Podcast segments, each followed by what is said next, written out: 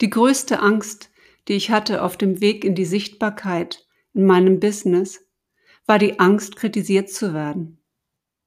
Und noch größer war die Angst, dass der Kritiker recht hat. Dass das, was ich in die Welt bringe, nicht perfekt genug ist, nicht gut genug durchdacht ist.